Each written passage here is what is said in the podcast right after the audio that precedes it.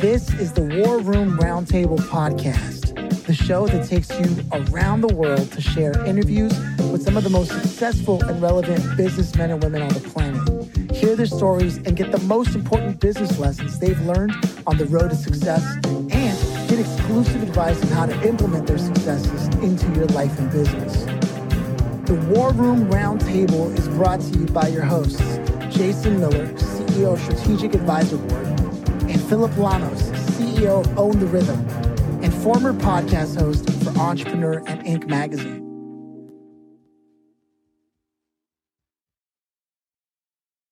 Welcome to the War Room, Jim. It's a, it's a pleasure to have you here. How are you feeling today? I'm doing great, Phillip. It's a pleasure to meet you and, and Jason for the first time. So great to be here. Yeah, it's uh, it's an interesting opportunity we have with this conversation. I, I have a good feeling about this one. And uh, one of the ways we always kick it off traditionally is by asking, do you yourself come from a family of entrepreneurs? Great question. And uh, the question, the answer is real simple. No, I don't. Uh, I've kind of been more or less the uh, the black sheep of the family, if you will.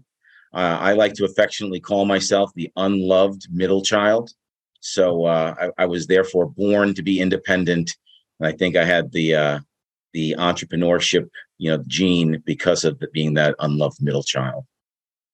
Right on. Okay, and it's interesting because you're one of the first times that somebody understood the question beyond like, oh yeah, I come from a family of entrepreneurs and trying to live up to something, as opposed to, you're like, look, honestly, I, I didn't. And the, the impact it had on me was that I was seen a certain way. But how did this then influence your decision specifically to step into business uh, as you got older and started going in that route? Was it always just something you did? You were like the lemonade stand and this and that? Great question. And and just, you know, to maybe dovetail a little bit on the other question, you know, blue collar family. So it instilled on me in me. My father is a ninety-eight year old World War Two living World War Two veteran right now, you know, so he instilled hard work, depression era skills, right? Work ethic.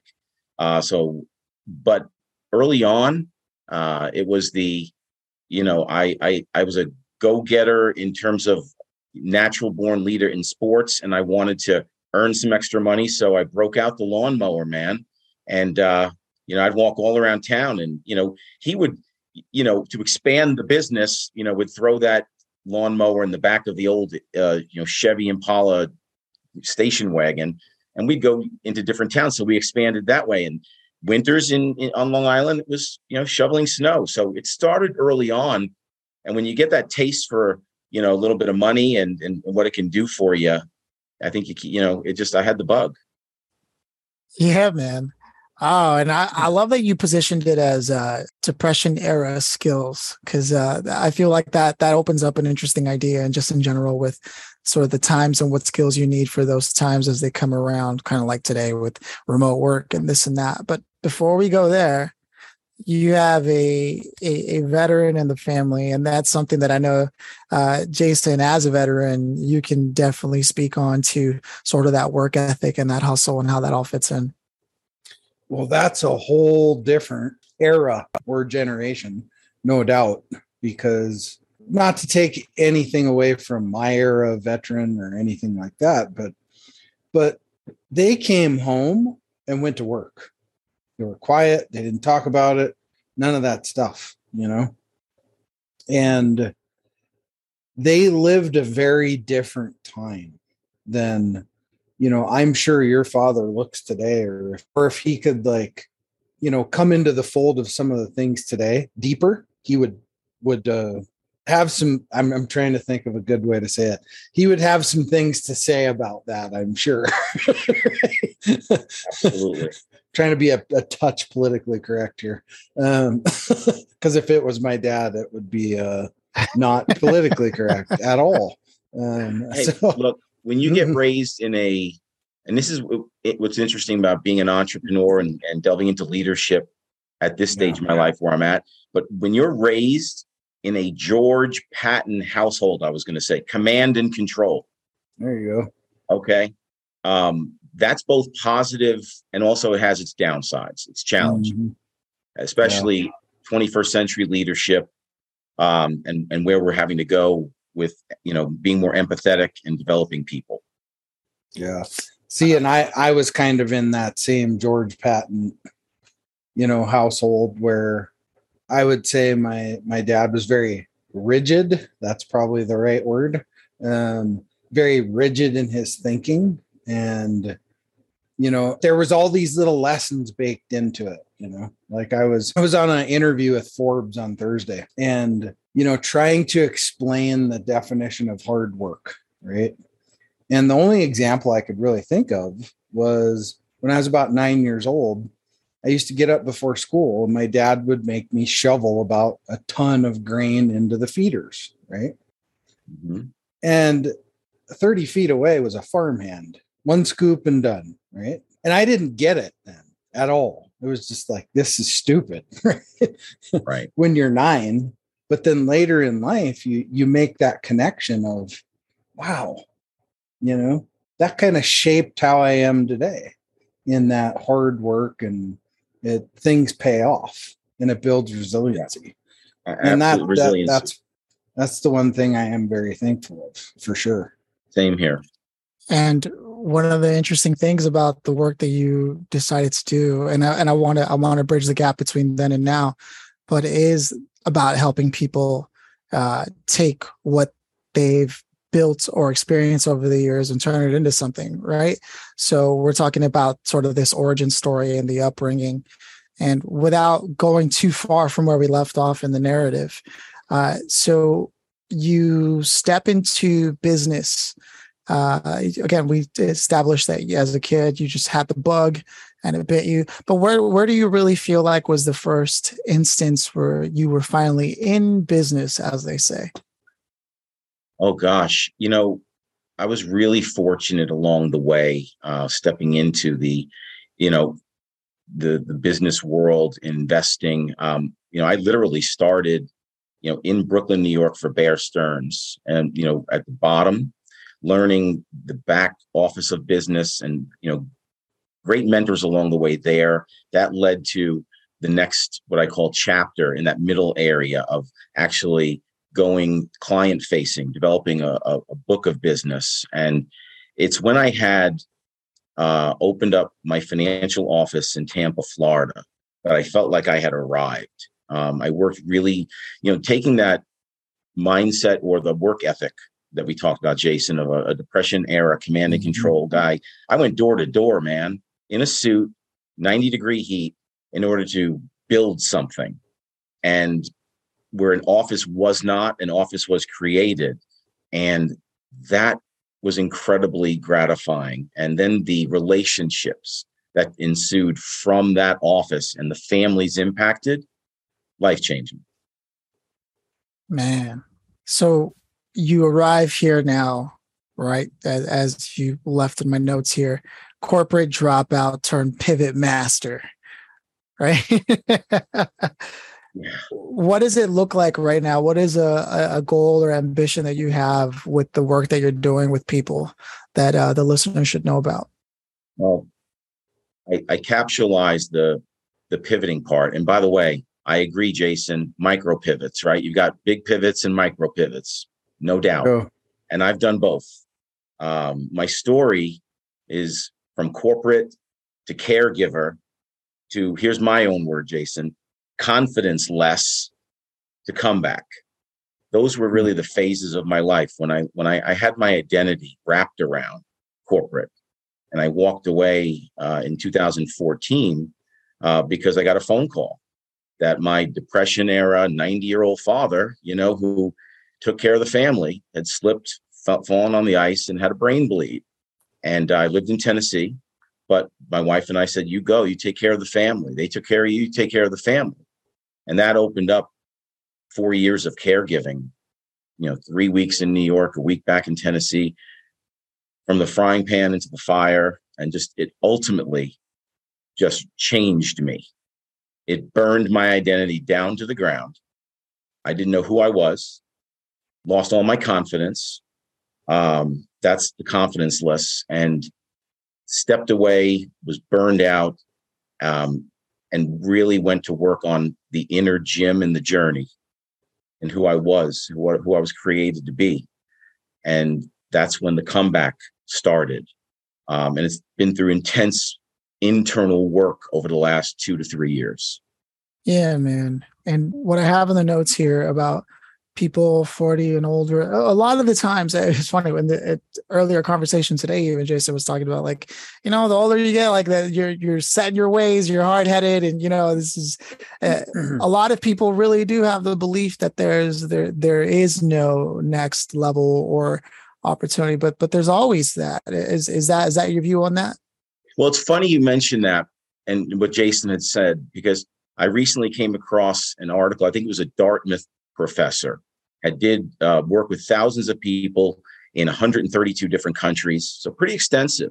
And they talk about how unhappiness increases from eighteen years old, okay, up until our, I think around it, it, the peak unhappiness is around forty-seven, forty-eight years old. Think about it, midlife crises and stuff. And I think at that point, people either accept their lot and they just keep going, and, and the unhappiness just kind of fades away. And that's why they become less unhappy, or that, or there's that forty and frustrated group that says there's got to be more. And those are the people that I'm looking to tap into and help and share more of my journey and say, you know what, you're not done yet. Man, it just makes me think of Charles Bukowski, who drank his sorrows away and wanted to be a writer, and he didn't get famous until he was seventy, and by then it didn't matter to him. Uh it's a hell of a story, but for some people it really is one of those things where I, I can think of a number of people who I've met in my life who just seemed deeply unhappy with where they were in life, and they were a lot older than me, uh but I always told myself I didn't want to be that. So what is the secret to pivoting with purpose uh, when you reach those years? And what can people who are younger than that take away from that as well? Well, first of all, I think everything starts with a decision. Okay. You got to decide, what do you want? Getting really clear. Um, I'm of the school of thought that there's really nothing new under the sun. There's just a lot of repackaged stuff. People have their voice. People connect to different people's voices, okay?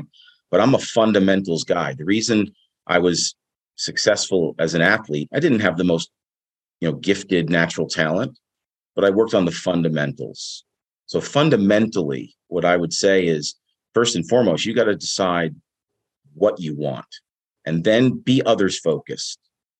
Because what I re- learned in my confidence-lessness stage, and this was a huge part of my story, okay, is that I needed confidence. So what did I do?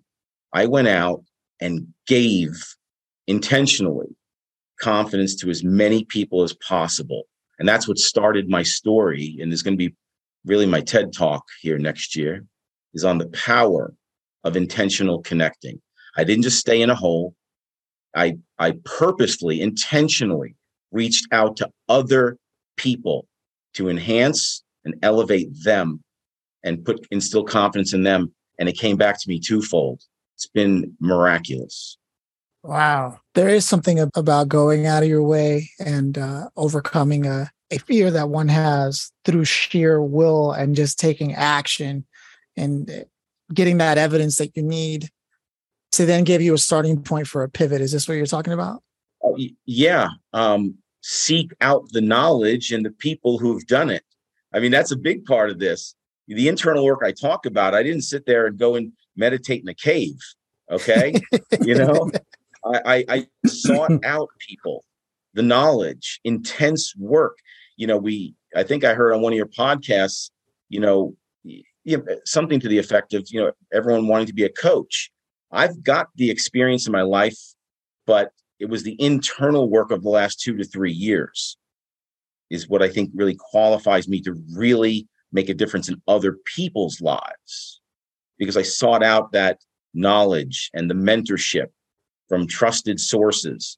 But I can't say enough about mentorship. Yeah, man, that's true. I mean, I'll give you a classic example. Coming into contact with Jason myself, uh, I've been exposed to a lot of things that I've worked with a lot of people over the years, even before that with Entrepreneur and this and that, you know, uh, organizations uh, similar to Vistage like E O, and talked to a lot of people who were all millionaires and up.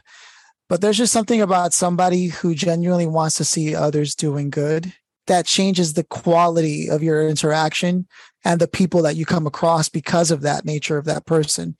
And so when you talk about mentors, uh, I, I'm of the same school of thought of the impact and the power. And so while I have you here and we do have this opportunity, what what do people often get wrong about looking for a mentor?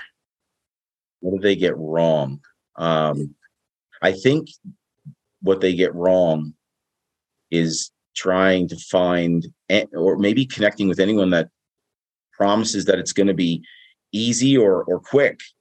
I think it's it's getting and finding someone, and I was fortunate, uh, someone that's going to talk honest, honestly, that it's it's hard work and it doesn't stop. I think people today, unfortunately, the fact that the Christian era versus now, they think just because they have the latest app, they've got the right aptitude, and they don't. It's humans before hardware. Your TED Talk's going to be something, man. Yeah. There it is. That's the title, Humans Before Hardware. Oh, yeah. Yes, sir. Oh, man. Yeah, That's Jim. A, I, it, it's amazing, though, because, you know, you look at so many things in our life, we're, we're just passively going through them, right? And you know, once you start to live a, a a life of purpose and intention, where everything is intentional, things change, right? And they change really quickly, you know. Uh, and that that's, this doesn't always mean business. It's just your family life, your, you know, you know, being a veteran myself and experience post-traumatic stress and some of these different things, right? It changes the family dynamic. Sure. So you have to be very intentional. Just like you have to be very intentional with things in business, you have to be very intentional with things in your personal life. And if you balance the both, both of them, I, I'm not really a huge fan of work-life balance. I don't really think that necessarily exists. They coexist, right, together. And, but if you're intentional on both sides, then you truly, you know, cliche maybe, but the world is your oyster, right? So. Oh, absolutely. And, and I've tried to, you know, avoid too many cliches to today myself. Yeah, you know, I said, I'm going to try and get this conversation with you guys. Yeah, yeah. There's a couple I couldn't resist throw in myself. And, and that, but that, what you said is true. Um, I look, I've been very, very fortunate that, um, the people that have come into my circle, um, without them right now in my life and where I'm going and what I'm doing, I, I, I know I wouldn't, I, I couldn't be doing it without them. And it, the majority of them came into my life due to intentionality, intentionality, you know, reaching out and connecting with who I wanted in my life. And then I just, authenticity, right? Again, not to be cliche, but being as authentically Jim as possible. And I'm still learning how to do that in at fifty-three years old, but my best is yet to come. Yes, sir. I I, I know exactly what you mean. Uh, uh, someone that I keep close in my circle, his name is Cal Fussman, and and something he told me, he said, you know, when I was younger, it was like the early boxing rounds. I was throwing jabs, I was throwing hooks, but I wasn't looking to land the final blow. He said, and you know, back in the day, boxing used to go up to, I think he said fifteen rounds or something like that. He said, that's where I'm at. I'm now in my fifteenth round and I'm looking for my knockout. I'm looking to cash in on all the jabs and things that I threw.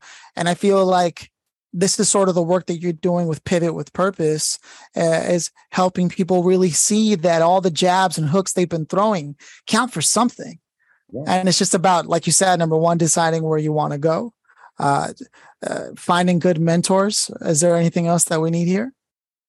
You know what? You you create the goal, but you got to be prepared to to to just adjust accordingly. You have to be conscious and not unconscious. Stay conscious. Stay plugged in. I kind of equate my mind almost like a, a camera as I'm looking at out of my eyes. Um, the neural pathways, growing up with a lot of bad, there was, look, there was good that I learned from, from growing up the way I did, but there's also things that were not so good. Okay. And I'll just kind of leave it there. Um, I intentionally slow down. My eyes are my, my lenses, and I could, I could work on automatic mode and sleepwalk through life. And a lot of that, those automatic behaviors are not so good, but I choose to choose to slow down, go on manual mode and slow it down. You know, look, maybe that's just me, but I do believe less is more, okay? Just because you can do it doesn't mean you should do it. I think too many entrepreneurs, they just, they see things they can do when they, they don't stop and ask, should I be doing it? Does it align with your core values? Get get solid on those core values, man. Yeah, one hundred percent right. The uh, chasing the squirrel, chasing the rabbit, that whole thing. And the more you succeed, the more opportunities to get taken away from the path you originally had in mind uh, certainly becomes possible. Um, with that said, uh, if you could go back uh, just before, I think you said these last two or three years were pretty key.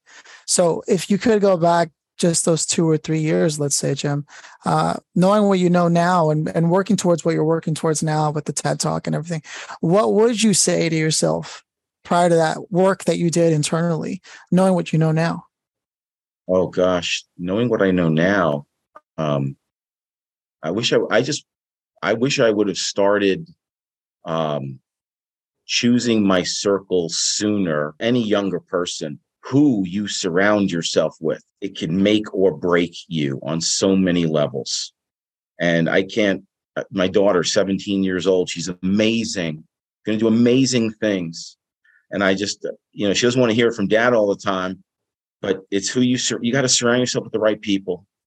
And I just wish I would have started that uh, a little bit sooner. It's so true. Uh, perfect example. I spent the bulk of my early uh, uh, years from like fourteen to about, I want to say maybe twenty-four, trying to be an entertainer. And what was weird, though, was that I always had a bent on reading. I was always reading lots of books, lots of books. I was the only one in my friend group that would read that way. And it was a constant clash of identity, because here I thought I wanted to be an entertainer, but whenever I was around actors, I unfortunately I found them mostly to be vapid and no real personality of their own, no real thoughts of their own. With musicians, I love music, had been doing it for a while, but yet most of them just like to party, you know, hey man, let's just party, you know, and it's all about the vibe. And, you know, and, and even when they have great ambitions, the work ethic isn't there. And I remember I moved to New York, and uh, uh, someone who was a mentor to me today, Joe Applebaum, I was walking with him on a one-to-one at that time. I was working at his digital marketing agency. And uh, he asked me, he's like, you know, who are your friends? Right. And I said, ah, well, you know, I kind of stepped away from everybody because of, uh, just I don't feel like they have any actual work ethic. Or he's like, well, you can't expect someone who doesn't have a work ethic to ever respect yours, because they don't even know what that looks like. And you have to redefine what friendship means, because leaders, much like yourselves here, Jason and Jim, uh, they operate on a different schedule, a different wavelength, and they don't always have all the time in the world to hang out. So you got to make the most of your time by being able to contribute to each other. So redefine what it means to have friends. And I just remember walking away from there going, well, yeah, so true. And I just want to add that, because what you're saying is really important. And I can't wait to hear, you know, what your family is able to accomplish uh, based on that energy and that seed living within your zone. Um, yeah. Before I continue any further and try to take things to the grand finale, I want to give Jason a chance to chime in here. Yeah. You know what I love? I love the circles of influence, right? Because you have your inner circle of influence that is, you know, the people that are most closest to you, your family, your, your very best friends. And when I say best friends, you know, that's somebody that when you're laying in the ditch, they're going to come flip you over and do C P R on you, right? And not not wait for the E M S to get there, right? And then it's too late.